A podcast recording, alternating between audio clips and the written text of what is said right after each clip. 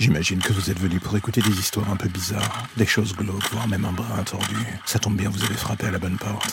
Prenez votre lampe torche, faites attention où vous allez marcher, et n'écoutez pas les hurlements au loin pendant le voyage qui va suivre. Bienvenue dans l'ombre des légendes.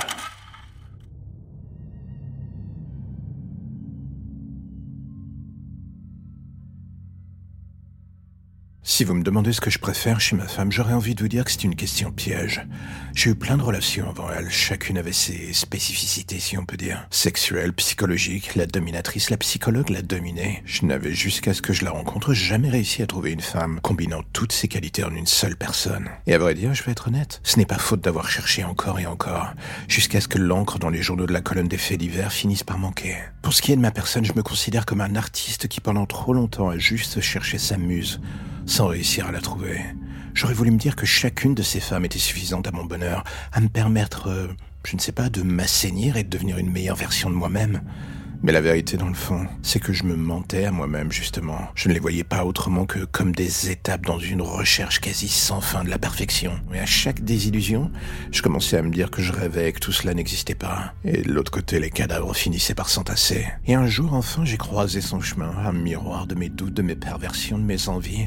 Elle compilait chacune de mes forces et de mes faiblesses. Ça en devenait presque troublant d'une certaine manière. Ou, voire même apaisant, bizarrement. On se dit alors, tiens, j'ai peut-être enfin trouvé celle qui va finir par me comprendre et là, d'un coup, sans prévenir, on commence à se poser des questions, ou plutôt on commence à douter. Et si dans le fond elle me voyait juste comme j'ai vu ces autres femmes avant elle Une expérimentation sur la voie de la stabilité. Elle partage les mêmes penchants que moi. Explorer un corps peut prendre tellement de formes différentes avec nous. Il y a une volonté de rechercher la nouveauté qui, au final, ne cesse de nous pourrir la vie, le cerveau et tout ce qui va avec. Et vous savez quoi? À chaque fois que je fais l'amour avec elle, je peux pas m'empêcher de me poser la question. Et si une fois, je la serrais un peu plus fort Si je la tuais ou la poussais enfin dans ses derniers tranchements L'envie est là. Mais ce qui me fait peur, dans le fond, c'est que je suis certain qu'elle pense exactement la même chose pendant qu'on fait l'amour. L'amour au pays des serial killers, c'est comme une thérapie sans fin, et sans pilote d'ailleurs. C'est voué à l'échec.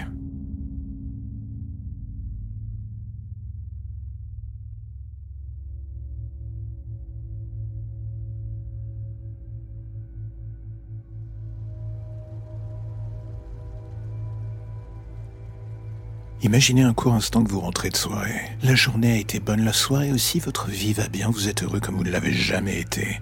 À vrai dire, c'en est presque dégoûtant. Tellement d'ailleurs que la vie se met alors en tête de rebattre les cartes de votre existence. Pourquoi? Juste pour le plaisir d'un élan de sadisme sûrement. Il est 2 heures du matin, vous êtes en train d'attendre ce Uber qui ne vient pas. Et alors que vous commencez à vous énerver, une voiture s'arrête devant vous. Vous avez un coup dans le nez, vous ne respectez pas la première règle de sécurité. Vérifiez la plaque d'immatriculation.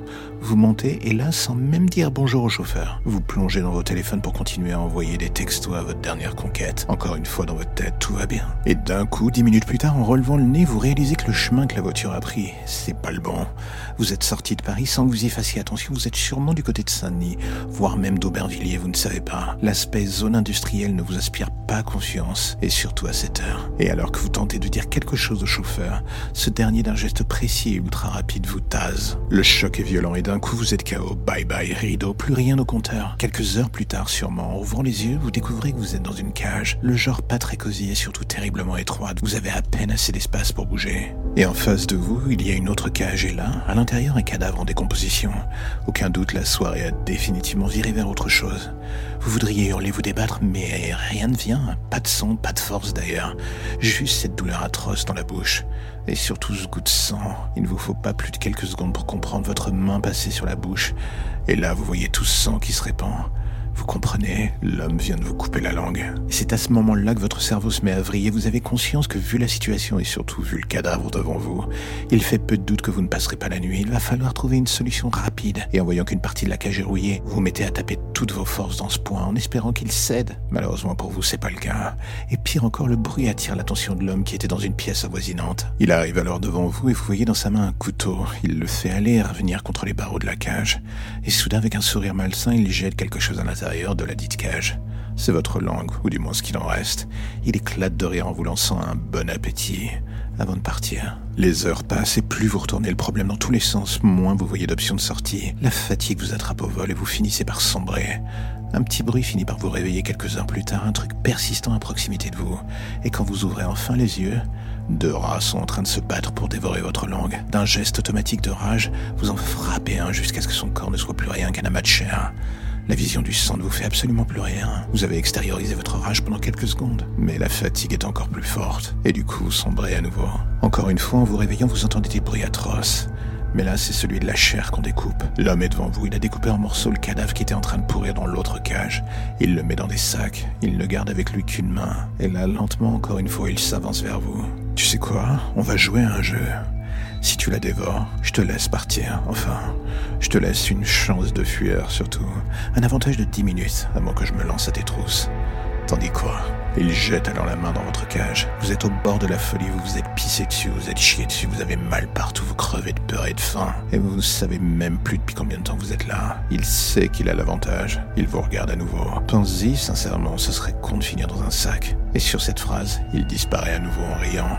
Et là, vous êtes seul face à vous et surtout face à cette main. Et maintenant, il y a une décision à prendre, c'est la seule qui vous reste. Choisir de tout faire pour survivre ou accepter d'emblée de crever comme un rat. Alors que la fatigue vous reprend plus belle, l'idée de dévorer cette main finit par vous tenailler de plus en plus fort. Une partie de vous dit non, l'autre oui, et sincèrement, même si l'odeur de putréfaction vous répugne, vous finissez par vous dire pourquoi pas. Ce sera la dernière question vous traversant l'esprit. Vous sombrez, vous capitulez dans une folie protectrice. Vous ne savez plus vraiment d'ailleurs. Quand vous vous réveillez, vous tenez contre vous une main à moitié dévorée. Un vomissement violent vous ravage le bide. Et là, devant vous, l'homme est là, riant doucement, il vous applaudit. Je vois que monsieur a un bon appétit. T'es joueur. Alors tu sais quoi? Chose promise, chose due. Et là, devant vos yeux, il enlève le verrou. Il tapote du doigt contre sa montre et les dix minutes vous reviennent en tête. Une seule chose prend le dessus désormais, l'envie de vivre. Votre corps est dans un état catastrophique, mais vous mettez votre dernière force dans la bataille pour fuir. Vous tentez de courir, vous ne savez pas où vous êtes ni où vous allez d'ailleurs. Très vite, vous réalisez que vous êtes en sous-sol en fait. Les couloirs qui se dressent devant vous s'enchaînent à perte de vue. C'est un véritable labyrinthe, mais vous voulez y croire quand même, quoi qu'il arrive, tout ça pour tenter de survivre. Mais rien n'y fait, vous avez l'impression de tourner en rond au sens propre comme figuré d'ailleurs. Et d'un coup, vous vous demandez depuis combien de temps vous êtes sorti de la cage. Vous n'avez plus la notion du temps plus de notion de rien d'ailleurs, sauf peut-être de cette douleur fulgurante qui vient de vous traverser le bas-ventre. Vous baissez le regard. Tiens, couteau n'était pas là il y a quelques secondes. La main le tenant non plus d'ailleurs. Enfoiré, il vous a retrouvé. Le premier coup vous a transpercé l'estomac. Le second transpercera le poumon. Le troisième à nouveau le bas-ventre. Et là d'un coup vous comprenez, c'est fini. Vous savez que vous allez mourir seul comme une merde. Vous êtes en train d'agoniser alors qu'il vous traîne à même le sol pour vous ramener à votre point de départ. La cage. Chose que vous allez voir avant de mourir. C'est le visage de cet homme. Celui qui occupe votre ancienne cage. Ce regard apeuré, ses traits, cet homme. Comprenez très vite qu'il a quelque chose qui vous ressemble. D'ailleurs, c'est Et la dernière chose que vous verrez, c'est le visage de votre tueur, vous souriant en vous fermant les yeux, tout en disant calmement On se revoit dans pas longtemps, mon mignon. Ce purgatoire, c'est le tien après tout.